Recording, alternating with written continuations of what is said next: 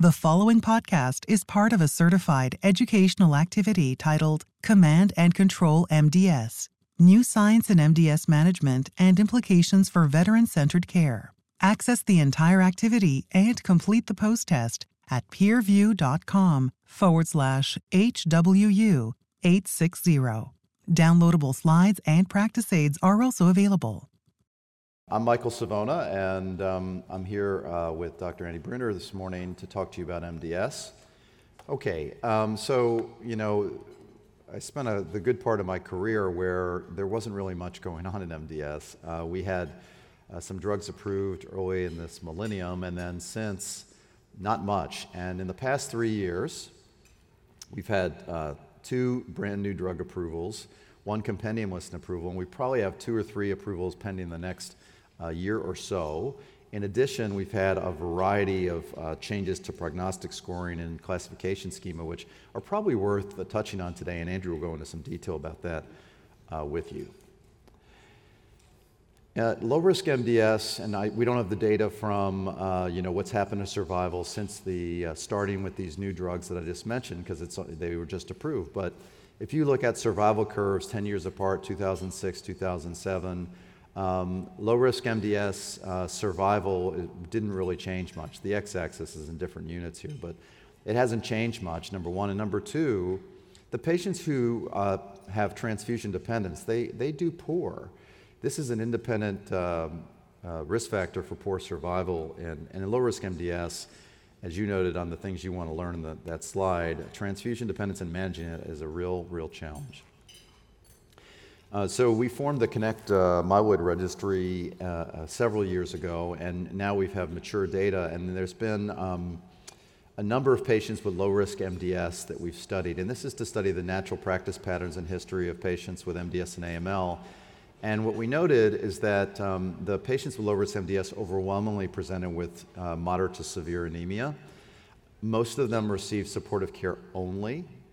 Um, and uh, most of them never got acute leukemia. They didn't progress to higher risk MDS, but they died as a consequence to the, um, the disease in the low risk. So the anemia, the thrombocytopenia, the neutropenia that occurred with their quote unquote low risk disease.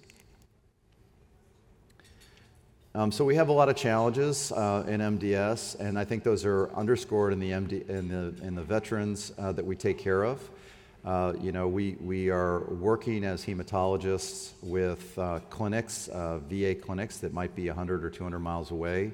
We're interacting with the team, and we're dealing with higher rates of alcohol use, uh, liver disease, GI nutritional deficiencies, and heavy metal exposure, which complicate our uh, diagnos- diagnosis. So today, uh, we really want to heighten your understanding um, of the factors that inform diagnostic, prognostic, and management plans and hopefully increase some of your knowledge of the evidence of the, you know, the new clinical trials, things that have uh, come out in the last couple of years and that are brewing and, and going up for approval. And hopefully be able to answer your questions as they come in. And I already have like seven of them, so uh, very much appreciated, and we'll save time at the end for questions. Uh, so with that, I'd like to uh, hand the mic over to uh, Dr. Brunner. Thanks very much. It's a Pleasure to be here and uh, see everyone here today um, and talk a little bit about MDS and how uh, we think about it, how that uh, management is evolving um, given a few changes in the field. So, um, you know, I think that this patient here, a 75 year old Vietnam era veteran, um, comes to the cancer clinic referred by primary care. He's been noted to have uh, progressive but stable anemia, so hemoglobin of 8.5 over about the last six months preserved platelets, preserved neutrophil count. Um, I, you know, this is a pretty common patient for uh, me to get referred to my clinic. Um, how, how, about you? When do you want to see, when, when should these kind of patients be referred to HEMONC?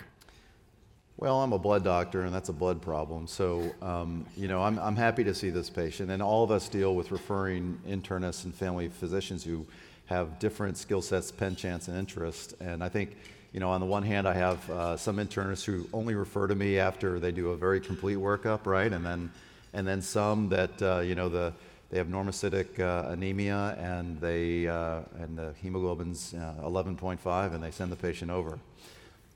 Yeah, absolutely. I think uh, you hit a good point that uh, same for me. I, you know, I'm happy to complete the workup wherever it is in a phase of uh, evaluation. I think um, some tests need to be thought about for confirming MDS and ruling out other causes, but that can be done with prior to referral or um, can be picked up with, with me when I see a patient.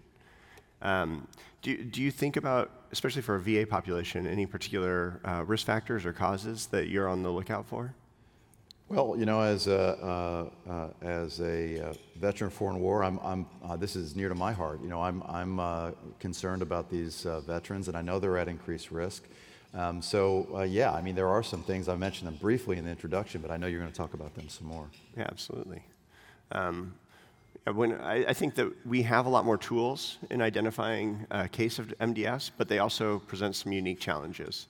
So MDS is characterized, as we know, by having low blood counts, right? You have to have uh, anemia or neutropenia or thrombocytopenia. Often you'll have uh, all three of those.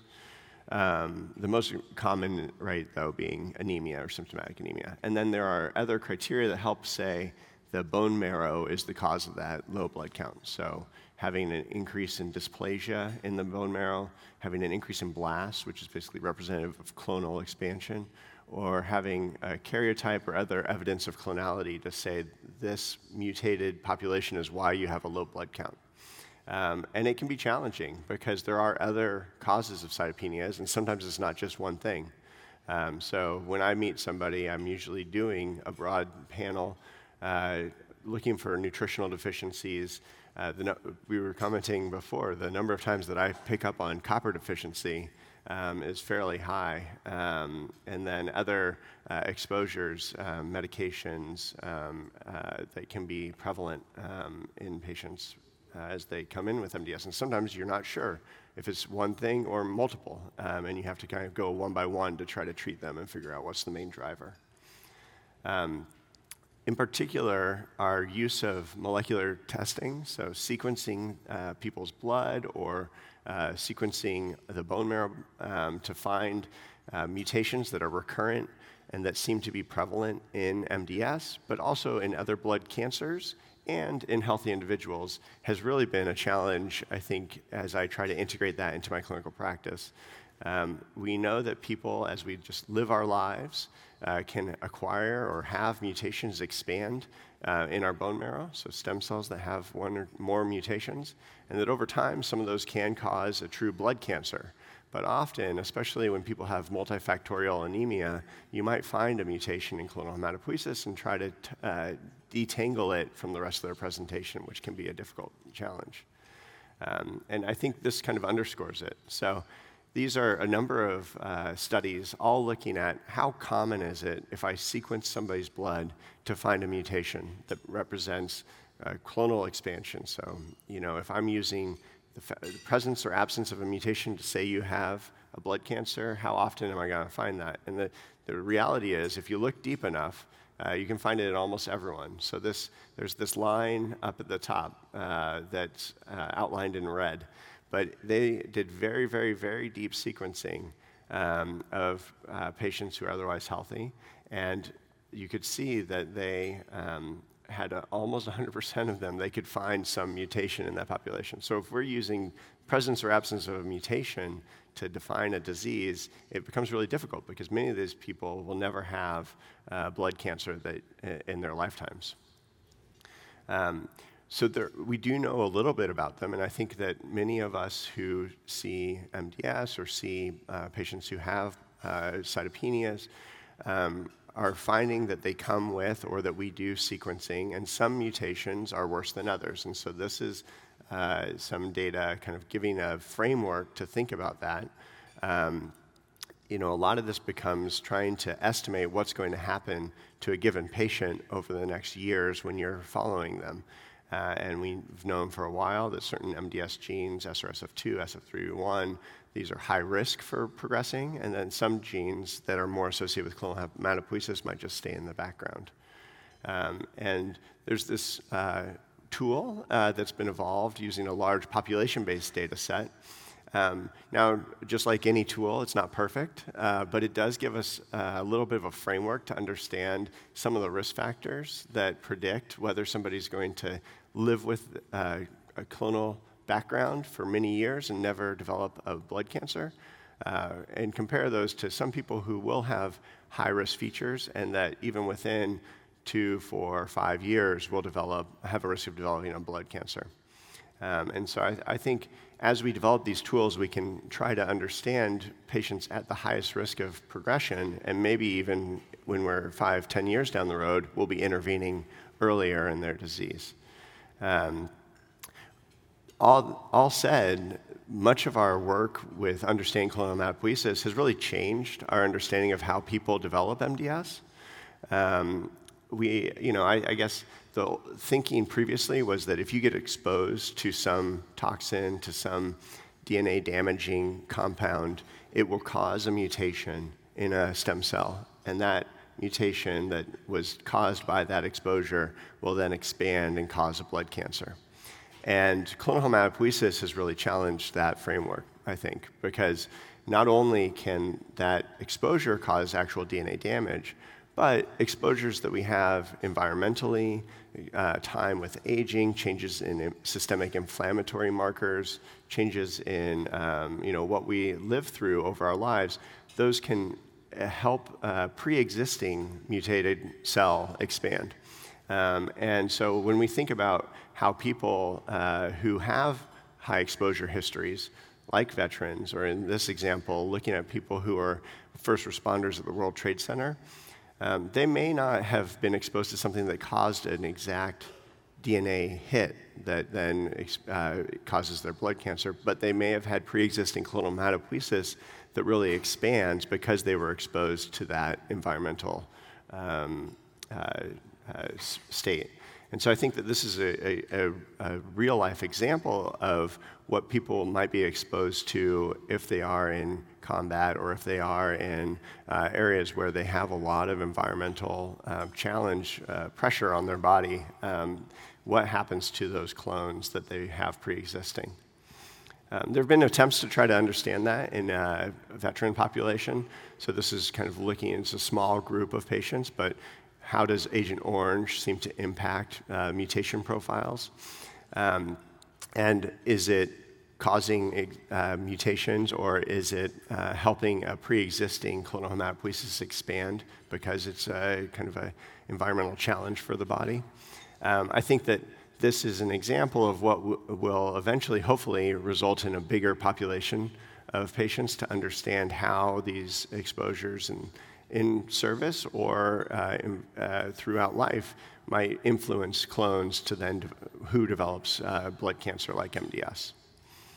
Um, and so when we think about uh, the patient who is referred to us, um, he uh, developed a worsening anemia over three months. So initial hemoglobin was about 8.5, uh, and now it's dropped to 7.5. Um, his platelets are still preserved, neutrophils are still preserved uh, doesn't have any bleeding or nutritional deficiencies identified in a secondary workup.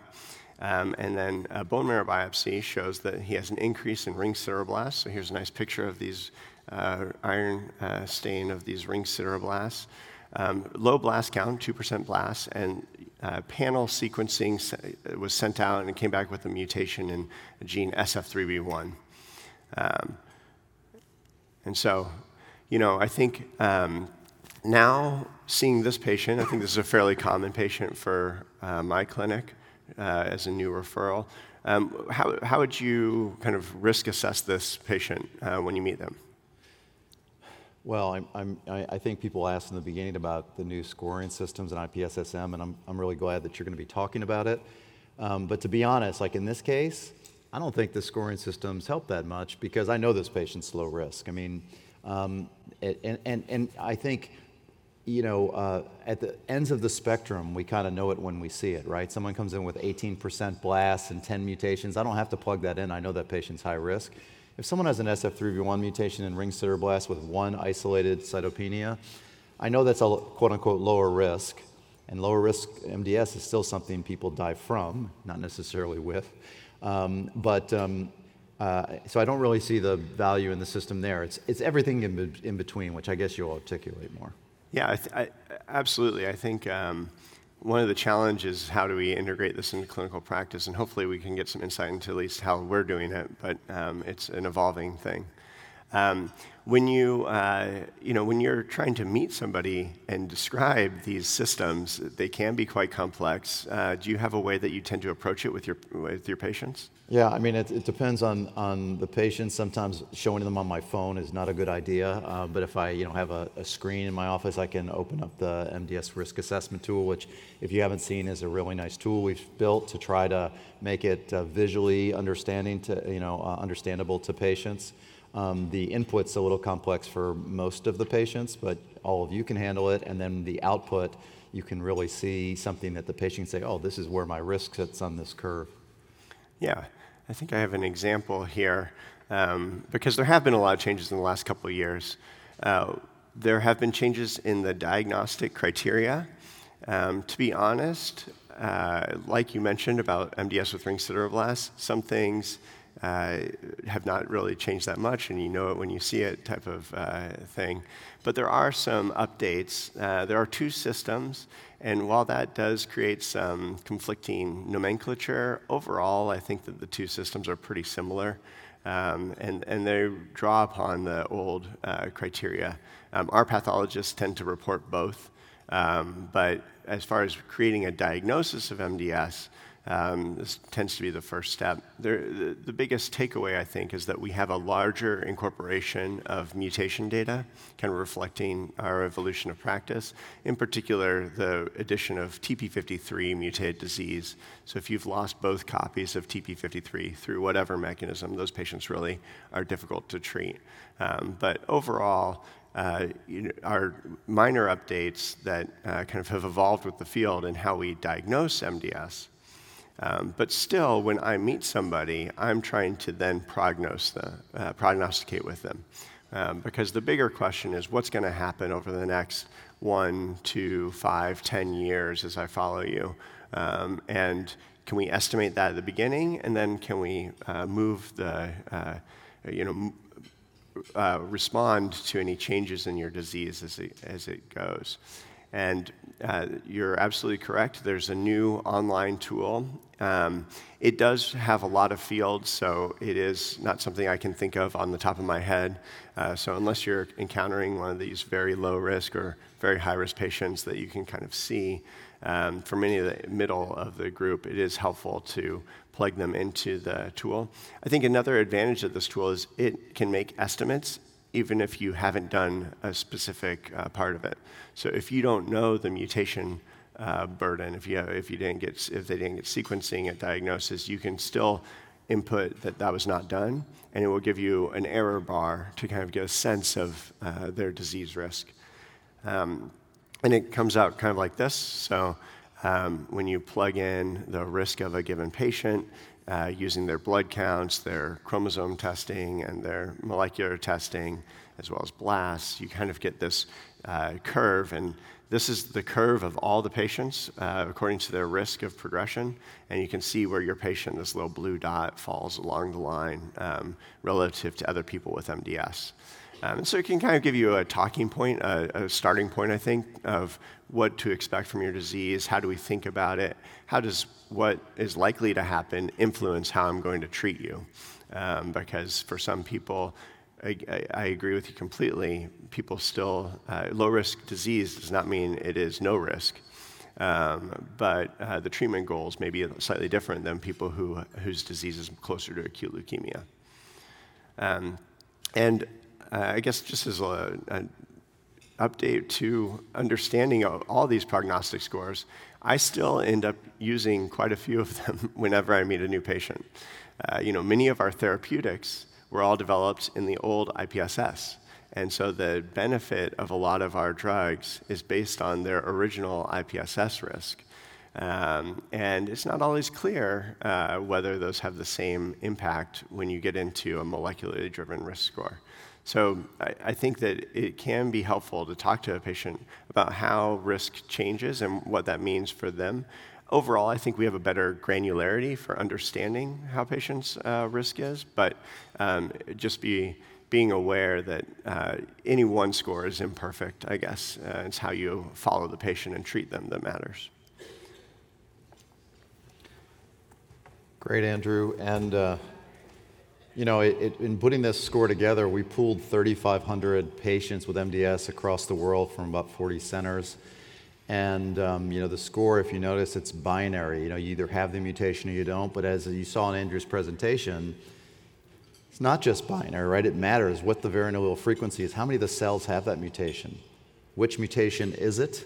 Um, we've got that covered in a binary fashion, but the combination of mutations, we've only got this at a cursory level. And what's really a little spooky is there's probably something to the variance, which makes sense if you think about it. If you have a mutation at one point in the DNA versus another, it can change the structure of the protein and have different effects. So, with that background, I'm going to get into um, some new developments. And I apologize ahead of time. I'm going to go very quickly. Um, I'm happy to take questions about um, this, but this is a little different than a lot of presentations you'll see because I'm going to show two phase three slides with uh, uh, not a lot of the uh, supporting evidence, so I can go over a lot of different uh, bits. And I know you should be familiar with most of this, but I will reference the material and where you could find more. All right, so when we start here, we're, gonna, uh, we're talking about Robert, and uh, we confirmed this by IPSSM that it was just as I thought, it was low risk. Um, but the patient has a transfusion burden of four, trans, four packed red cells over two months, and now has a hemoglobin of 6.5. So, would you call this patient transfusion dependent? So, yeah, it's a great question. There have been some changes in what meets transfusion dependence for the purpose of clinical trials. And sometimes clinical trials can be a little restrictive or not. But, you know, once a patient really starts to need transfusions on a uh, consistent basis, uh, even before potentially hitting four units in a two month period, um, that's when I'm thinking that this person has a transfusion dependence that we need to think about intervening on. Yep, we're thinking iron overload, we're thinking uh, you know intervention. And you know, in 2020, all we had was really ESAs and Revlimid for the 5Q minus folks. So this is um, where I'll introduce the first new therapy that a lot of you are starting to use in the clinic, and um, a drug called luspatercept. Uh, I was part of the development team for sotatercept, and the Europeans had luspatercept, so it was a little bit of dueling banjos, and they, they won. Uh, but the drugs are very similar, and, and, and they basically consist of this um, you know, activin um, uh, uh receptor that's kind of fused with the um, FC of the human IgG1, uh, which basically floats around and scavenges ligand thus um, squelching the capacity of the SMAD receptor to activate. And SMAD, is, as you may recall, is the negative regulator of late stage erythropoiesis. So you're, it's a, it's a my mother-in-law's an English teacher. It's a double negative uh, here where you're blocking the blocker, um, and that's kind of how the drug works. So we had really successful uh, early studies, and in the phase two study, we had uh, preponderance of deep responses with patients with uh, ring sideroblasts so there was a phase three study that you're probably very familiar with called the Medalist study. And the Medalist study randomized patients with ring sideroblast who are likely not to respond to EPO or who have failed EPO. And when I say likely not to respond to EPO, I mean an, you know, a, a serum EPO level of uh, greater than 500. Um, and uh, they randomized two to one, which we felt was the merciful thing to do because we already had such a strong signal in the early uh, clinical study. Uh, and this is the, the result with the uh, primary endpoint of eight week transfusion independence. And you can see that the transfusion independence was superior luspatercept after EPO failure to placebo, which was not unexpected, and maintained for 12 and 16 weeks. And I'll show you some long term follow up in a few minutes. Um, and this was true no matter how many transfusions people had before, but it's important to note that the, um, and this is kind of like, you know, um, the, the common sense piece, well, the, the, the more damaged in your bone marrow is, the more failure you have, the less likely the drug is to work. And that rang true, where the more transfusion dependence you had, the heavier transfusion burden patients had a less of a chance of responding and doing better with luspatercept than placebo. But those patients with low and intermediate kind of transfusion dependence did uh, fairly, fairly well. So this study led to the approval of, of luspatercept, and it's used in the second line setting in patients with ring sideroblasts. But we asked the question, wait a minute, you know, what about patients um, who have uh, don't have ring sideroblasts but have low risk MDS that we treated in the phase two? Could those patients benefit from getting the drug? And two, well, you know, this really worked well. Is it better to use it up front in ring sideroblast patients? So the command study was designed, and we can talk about the design a little bit, but basically lower risk MDS patients um, who were transfusion dependent, not the high transfusion dependent patients, the lower transfusion dependent patients. Um, who were unlikely to respond to EPO because otherwise you'd be setting the EPO arm to fail up to fail here. And they were randomized to either luspatercept uh, with a gradual uh, titration capacity from 1 mg per kg to 1.75, and I'll underscore 1.75 is the acceleration of the, the drug in MDS. And I can't tell you how many referrals I get of patients who go from 1 to 1.33 because that's the dose um, escalation in patients with beta thalassemia, and, and, there's some confusion about that in the community. And then the patients with EPO started at kind of a low dose and then went up to this 1,000 units per kilogram, which is you know kind of what you guys are used to seeing, 60,000 units uh, a week, which is kind of where we max out. And then we looked at um, the response uh, every half year or so. And in the COMMAND study, um, the patients who received luspatercept um, just did better. I mean, there was more transfusion independence, as you can see here, um, and it's statistically significant than the patients who received EPO up front. If you look across subgroups, um, this was true ac- across subgroups. Um, in the patients who had really, you know, 200 to 500 serum EPO level, as you'd expect, luspatercept would do a lot better. In ring sideroblast, as you expect, they do a lot better. But in the patients with ring sideroblast negative disease, there was clearly a benefit to luspatercept, but it wasn't really a benefit over EPO. Likewise, the SF3B1 mutant, consistent with the ring sideroblast SF3B1 mutant uh, uh, pairing that we see a lot of the time, didn't do all that much better. But what's really important about this is the transfusion independence and the duration of the transfusion independence. The patients that went, I mean, everybody ends up at the same place, but we're talking, um, you know, uh, impacting natural history, not biology, by treating people and making them less likely to have to get transfusions. All the complications of transfusions, which we know can impact survival, but also quality of life. And the median transfusion um, duration of transfusion independence was over two years in patients with luspatercept. So this is really impressive. Now, if you stratify this on ring sideroblast positive and ring sideroblast negative patients, the patients who had ring sideroblast, as expected, did far better on luspatercept. But there's no statistical significance um, in the RS negative. It looks like that luspatercept arm is breaking away at the end, but not, there's not enough events there. So those curves are overlapping. So what does this tell us, um, the COMMAND study? Well, luspatercept is superior to EPO in this, uh, in, in this setting with respect to achieving transfusion independence. Um, we know we can now use this across the board, and the approval that was just granted in August was a fairly broad label, so you can use this drug in patients who have never even had EPO. Well, what hasn't been tested, though, it, it's never been tested whether people ha- get EPO followed by luspatercept versus luspatercept followed by EPO. So, you know, if you got pa- patients who are likely to respond to EPO, it's probably just fine to give them EPO. Um, but um, we learned a little bit more about kind of a little more experience in this additional phase three study of luspatercept and some of the uh, safety profile, which I'll show you in a minute, uh, which made us feel a little more assured. Uh, and then we have long-term data, which will, um, you know, help us kind of get a better sense of that point I made a minute ago about sequencing these drugs. Okay, Andy. So, um, you know, you you you, um, you have this patient, Robert, uh, that you were telling me about, and I just gave you this data from commands. Um, what, what, what, what, do you think you should do with this guy up front? Yeah, it's you know it's this is a uh, this is an evolving area. I think we're all learning how to integrate this data. You know, when I look at commands and I look, when I look at Medalist, um, my takeaways are luspatercept is very active.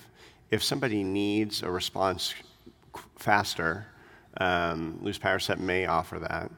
Um, and luspatercept can last longer um, but it has less of an impact in late phases of disease. So when people are really heavily transfusion dependent, I think it's uh, more challenging. And so for people who have uh, MDS with ring sideroblasts, um, it, it, really is a question of do I give them a chance uh, to see if EPO gives me a little time, or do I just jump straight to luspatercept? Um, and I think that the big takeaway for me is uh, management of anemia in MDS is no longer just set it and forget it. You know, you can't just start somebody on EPO and kind of hope that things go okay for as long as possible.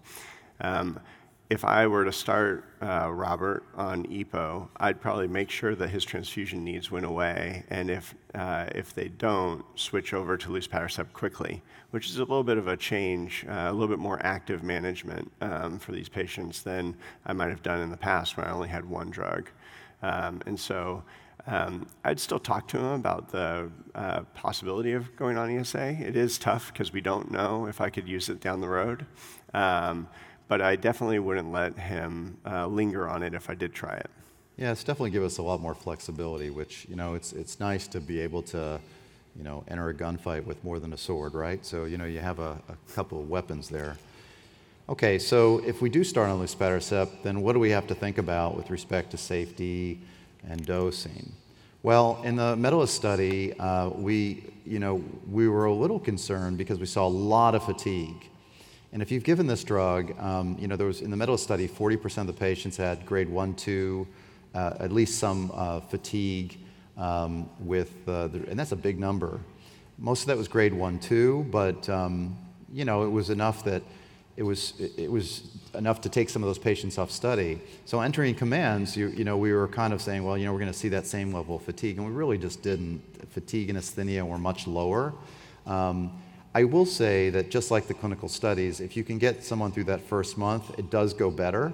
Um, of course, that's a bias. If you can't get through the first month, you're, you're likely to have more, you know, your fatigue is likely to be too much. And that is something to kind of keep your eye on. We're not sure the mechanism of that yet, but it's not an anemia related fatigue. That's independent of their response. Um, we do have some cytopenias, but we think this is consistent with uh, placebo and um, you know, the progression of, of the disease. Everybody who's on this drug, though, you know, c- could have an increase in blood pressure, which you know you're going to have to watch. And um, most of the time, I manage through um, increases in blood pressure. I, uh, you know, I, I, I, I say that, um, you know, if I'm, if I'm using two drugs or less, I can manage. If it's more than that, I send to the cardiologist or their, their internist to manage. But um, you know, the, uh, the expectation that they might need more antihypertensives with a growing dose is, is, um, is real. Okay, so for the remaining 10 minutes, I want to talk a little bit about, um, you know, what's next. Uh, you know, in, in, in high-risk MDS, there's been a lot of excitement that you've probably seen at ASH or ASCO um, with some of the disease-modifying agents. Unfortunately, the magrolimab didn't pan out as, as we had thought, and I have some thoughts on that if you want to ask at the end, because I do think it's an active drug. But we still have to hear about TIM-3 and venetoclax and, and MDS, which is, does look promising. Um, and, uh, and, uh, and, and then there's a variety of, of new agents looking at lower risk MDS and even late stage CH. And you know, I, if you look at the things that we do for lower risk MDS, once patients fail or are failed by EPO and luspatercept, you know, there's not much left. If they're not a 5Q minus patient, they're not going to respond to lenalidomide. HMAs are the backbone of our therapy for high risk MDS, but in my experience, in low risk MDS after EPO and luspatercept failure, they're not particularly useful. So we really need agents to address this transfusion dependence, which I've already showed you early on in the talk, is an independent risk factor for survival. So, um, you know, Robert, uh, let's assume Robert re- uh, received ESA instead of luspatercept, and his transfusion requirement went down um, and he was responding very well. But now it's 14 months later, uh, and his uh, re- transfusion requirement's gone back up. W- what do you make of this? Do you just keep him on EPO or?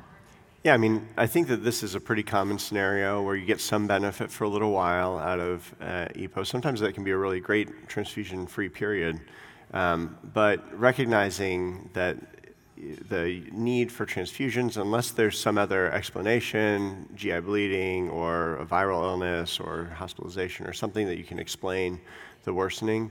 Um, historically, I think we used to leave people on EPO and assume that they would do worse if they weren't on it.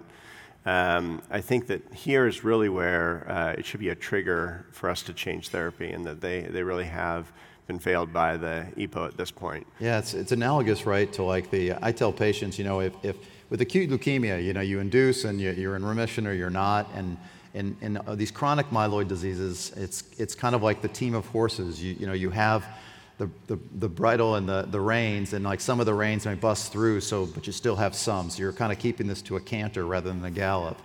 But you know, the, the, the, the more reins we have, the, the less that, um, you know, that, that, that theory works and, the, be- and the, the best it is to kind of, you know, look for the next available therapy. So this is the exciting thing for us. We'll talk about some of these options kind of coming down the pike.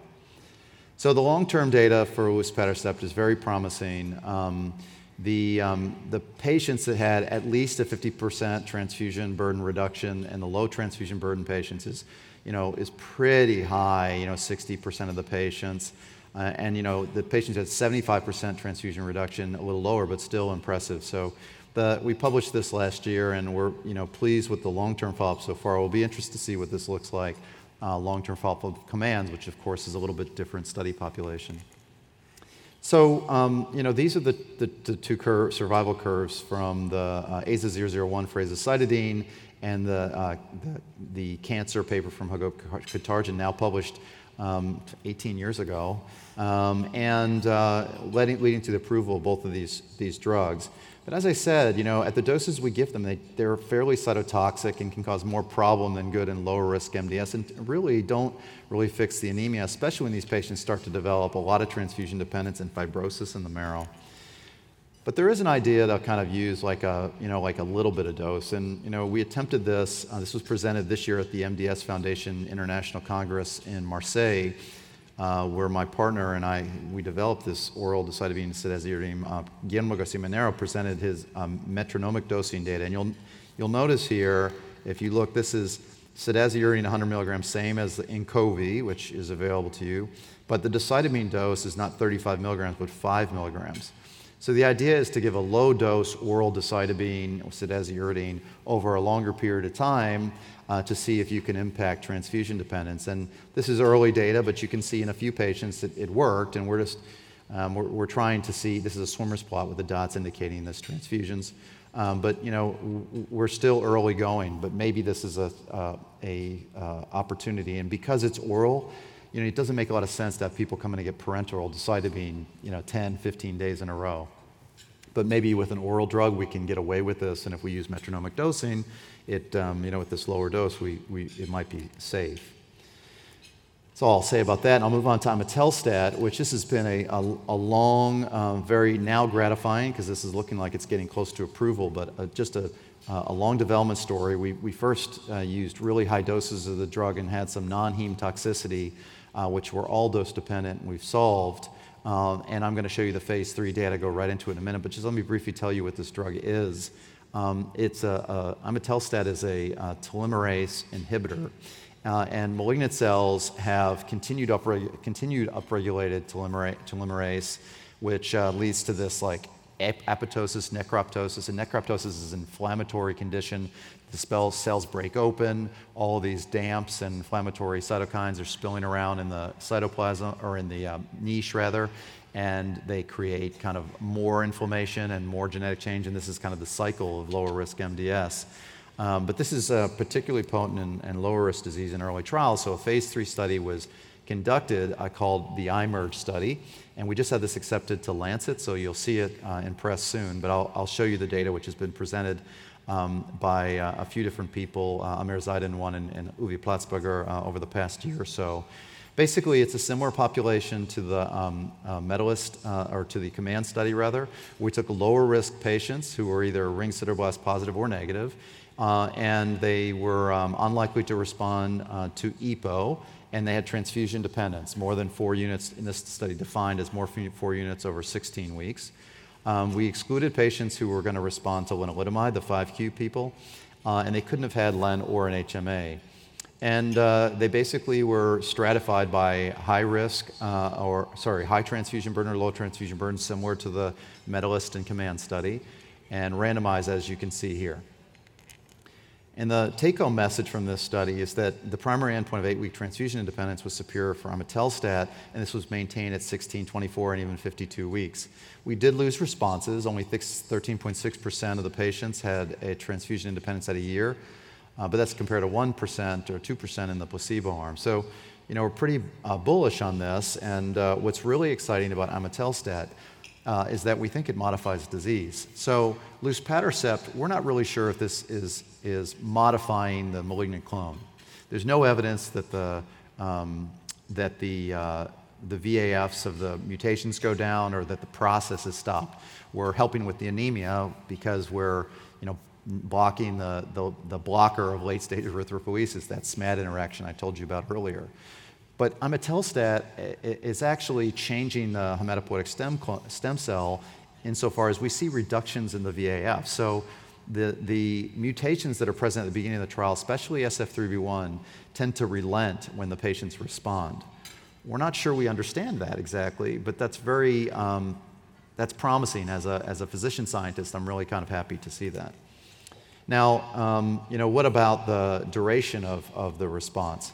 Well, we, we lose response. Um, I, I, showed you only 13% of patients transfusion dependent at, at, at one year, but the patients who do respond can get some really nice two-year uh, you know, duration of their transfusion independence. This adds one more kind of bullet in the gun with respect to uh, taking care of low-risk MDS patients who are transfusion dependent.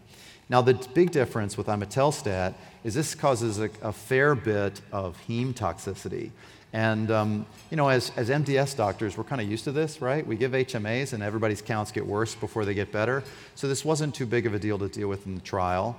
Um, but, you know, if you're giving someone an infusion uh, and then sending them home in a month, this is uh, not luspatercept. Um, it is a drug that may cause some significant cytopenias leading to uh, discontinuation in extreme cases, but more often dose um, holds or dose modification. So it's important that in the first couple cycles at least, that you're checking people's CBC weekly or even more in some cases to assure you don't end up with a bottom out of, uh, of counts and, and in between cycles. So before we get to questions, I just want to summarize um, a few things from our presentation. Uh, molecular genetics are now not um, uh, optional. It is standard of care for patients with MDS and uh, really critical. I mentioned that you know, you know it when you see it, ring sideroblast with SF3B1 mutation, but there's a small number of patients, about 15% of those SF3B1s that have TP53 mutations, and they do not behave the same way, and they quickly develop uh, a clonal evolution, and that comes out if you look at IPSSM in the beginning and you have uh, next-gen sequencing. If you don't have it, you're not going to see that. Um, I, I, think that um, you know, you should do that at diagnosis, but anytime there's a substantive change, as Dr. Brunner said, I mean, it's difficult because sometimes these people, they're 75 years old, they could have angiodysplasia and, and have rectal bleeding, and, you know, their anemia can appear to be getting worse on age, and really it has nothing to do with their bone marrow. So you do have to be careful, but, um, you know, if they have verifiable um, loss of response, that's a time to, to, to look again. Um, you know, you can look at all of these scoring systems, and the Sankey plot that he showed is really informative because the patients with uh, low risk MDS, and I think the graph you showed was IPSS one, IPSS int one. And you know, you, you, you all remember from the 90s Corey Cutler's paper where intermediate one patients shouldn't go to transplant, intermediate two should go to transplant. At least that was kind of the, you know, the estimate of what we should do with these people. Well, those intermediate one patients, they now stratify into really high risk patients on IPSSM or really low risk patients. So it's really helpful for those people, as I said in the middle. There's a lot, new th- a lot of new therapies in MDS. This has been my career's work, trying to develop new therapies for patients who don't have them. And it's very gratifying now after you know 15 years of, of, of, kind of a crickets to see a lot of things starting to actually get purchased where you know our wheels have been spinning. We're really starting to get purchased now. And hopefully um, you know you have fun taking care of them because there's a lot more things we can do. And that's gratifying when we have more than um, our, a, hand on the shoulder and our, and our empathy. Uh, hopefully this gives you a, a, sense of how to set treatment goals um, to achieve the uh, benefits that you hope to receive with your patients. Really appreciate your attention, and we're happy to take uh, questions. Thank you. Have you ever used low dose single engine AZA and low risk MDS? Um, I have, off label, and I was involved in the, um, in the um, oral AZA CC46 studies years ago. We tried to get CC46 into lower risk, well, first we tried higher risk MDS, and I will tell you that um, the QUAZAR study showed that that drug is beneficial in that very small subset of patients who kind of can't get their full consolidation. But that drug is not equivalent to azacitidine. It's a very different drug. It's active, but it's very different. And we learned this um, by using all kinds of dose, dosing, trying to overcome the cytidine deaminase in the gut that would deaminate the drug as we took it orally. So that was the philosophy with the CC46, as opposed to the Inqovi ASTX727 uh, approach, which was, hey, let's put a candy coating on that chocolate so that you know we can get it through the, the you know, metabolism and it appears in the blood equivalent to the parenteral, parenteral dose and have equal pharmacokinetics. So I have done it before with kind of middling success. Um, and um, you know, I had a little more experience with the oral AZA, but I, uh, I, am not sure at this point I'd recommend that at least in the very beginning because you have so many new options that are um, more likely to work and, and probably with less toxicity. Um, so this is a question I'll ask Andy to answer this one. So when do you when do you do a bone marrow biopsy in asymptomatic elderly patients who you think have MDS? Yeah, it, I mean it's a great question, especially with uh, you know these gene sequencing panels. There are a lot of efforts. Can you get around uh, bone marrow biopsy? Um, I think for a full picture, we're still doing. You know, the bone marrow biopsy is still kind of integral in that diagnostic step, and especially anyone who's older who has an unexplained cytopenia, the chance of them having some clonal process is, is relatively high. Um, so, if anything, we probably underdiagnose patients by uh, not trying to get that last step of the uh, testing. So, mutation testing has been great. It can be done on the blood, it can help us, but I think it has not yet obviated the need for a bone marrow exam. Yeah, I, I, I, agree with that. I, you know, it's funny, at, at, in my practice, I have a, a, chip clinic, which I started in 2018. And at first, it was all the solid tumor patients who had like a random clone that they found. But now I get 23andMe people. I get people who just pay, you know, want to, who have a slight anemia. I got people who want to do, you know, I, I'm, I'm billing as a hematologist for cardiac risk evaluation. You know, I mean, and, you know, I'm, I'm, I'm, this is kind of where we're at. And, and uh, you know, I think if, if I have the benefit of knowing someone has, uh, you know, high VAF mutants or combination, you know, my trigger to do a bone marrow biopsy is a, a, a lot quicker than it might be uh, otherwise. Uh, so there were questions about data and MDS and Gulf War veterans. I, I, am one of those, so I, am kind of particularly interested in this question. We don't, but the Million Veterans Project, which I'm sure many of you are involved in, is going to be really uh, a monumental step forward in understanding um, you know, pathogenesis of disease for specifically veterans. And hopefully, um, you know, at Vanderbilt, we're a data center for this study, and we're very interested in, in kind of seeing how that turns up. Um, yes, sir. Do we have any evidence that it actually improves overall survival? When is the use starting chelation? You know, Mayo Clinic said something some years ago about 100 units. They didn't think there was a problem until you got to 100 units. Obviously, we know that if you get hyperferritinemia, though, you probably do have a shorter survival but are we actually benefiting that?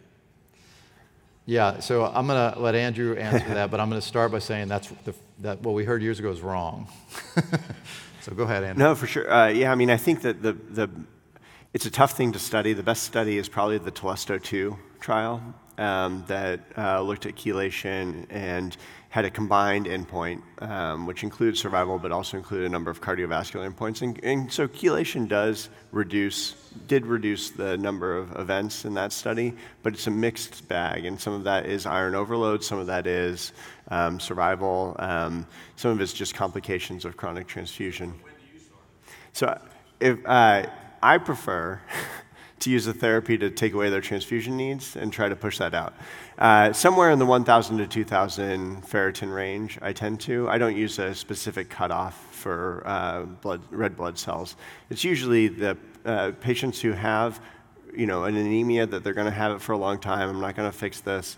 It's going to be years of therapy. You're going to get transfusions during that. And somewhere in the uh, 1500 is probably my average ferritin, but it's usually um, more. Uh, by that point, they've gotten a lot of transfusions. They're st- we can we know that they're stable, and it's more to facilitate their long-term outcome. Yeah, I, I, think there's so I so I, I, I do it earlier, and and you're going to see this kind of like debate because we don't re- we don't have good data. I, I tell my fellows it's the evidence-free zone, the EFZ. You know, we we don't know exactly what the right number is, but I try to think about it contextually. So if I have someone who is going to, you know, be a transplant candidate, and this gets up to a couple more questions on the list here, um, I got to be thinking, you know, uh, I got to make sure their liver's good and they're not, you know, iron overload because that's an independent risk factor for death with transplant.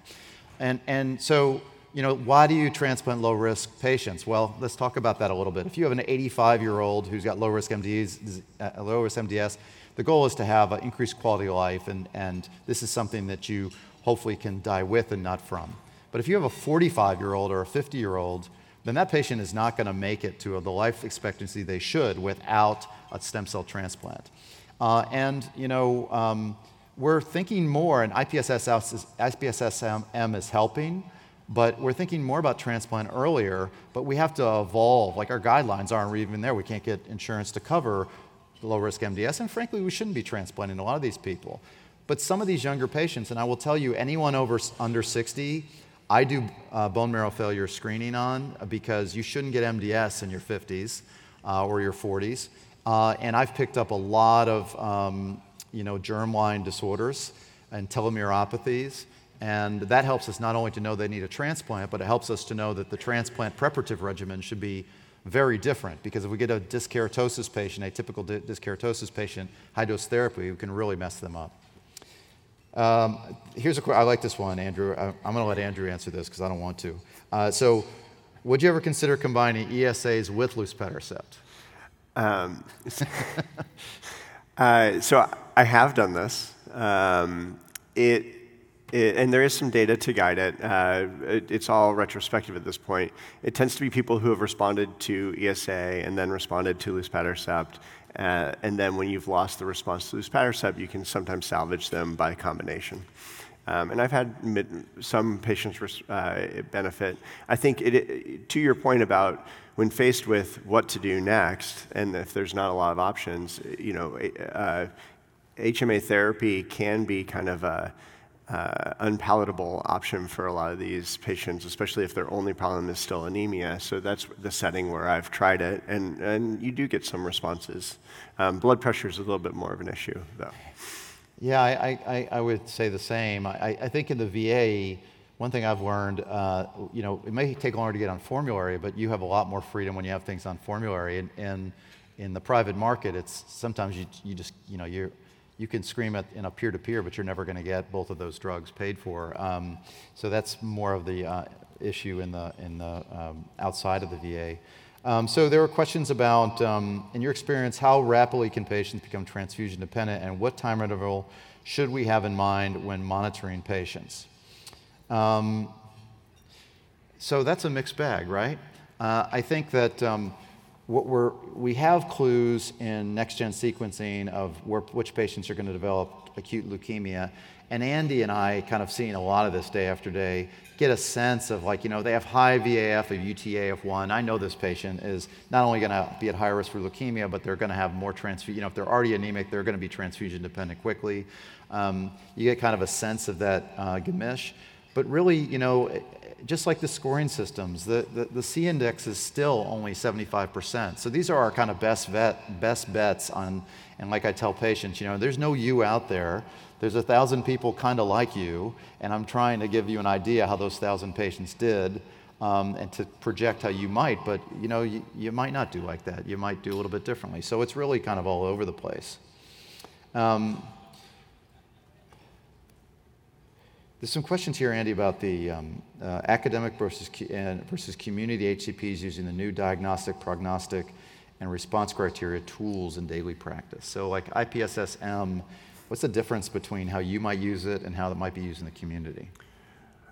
Uh, you know, and it, uh, you can even argue b- between us, we probably use it differently. I think we're still evolving in how we interpret it. I, I use um, I think that one of the challenges is that of transplant decisions. I think that the IPSSM and understanding molecular risk has really enhanced our understanding of who's not going to just have quiet disease. Um, and you, you'll, you figure that out along the path with them, but it gives us a, a, preview of what's ahead. And so that sometimes can be helpful to set expectations with patients after they're diagnosed. Um, I, but for therapeutic uh, intervention, especially in older patients, I I'm often thinking back to the IPSS. You know, if I've got somebody who's only got anemia, they have higher mutation risk, um, but their only problem is anemia, and they would have been intermediate one by IPSS, and now they're high risk by IPSSM. I'm often still therapeutically leaning back to the scores that were used for the original trials. And so Maybe I think your ears are a little bit more peaked, but you're but you're using the earlier therapy. Right. Um, exactly. And so I think that that is one of the areas of evolution where when we use these, no one tool is perfect. Um, and we have to kind of uh, also think about how the patient contextually what they need. Um, so it's an evolution, but uh, I think it's a great new tool, and it definitely, uh, ex- exactly you said, people who have high mutation risk, um, you're, you're maybe watching them a little bit closer. Well, with that, um, we'd uh, really like to thank you for your attention. Hopefully, you got something out of this, and we'll go ahead and end the program before they gong us off the stage here. Thanks. Have a great day. Enjoy the rest of the conference. Thank you for listening. Download materials and complete the post test for instant credit at peerview.com forward slash HWU 860. This activity is supported through an educational grant from Bristol Myers Squibb.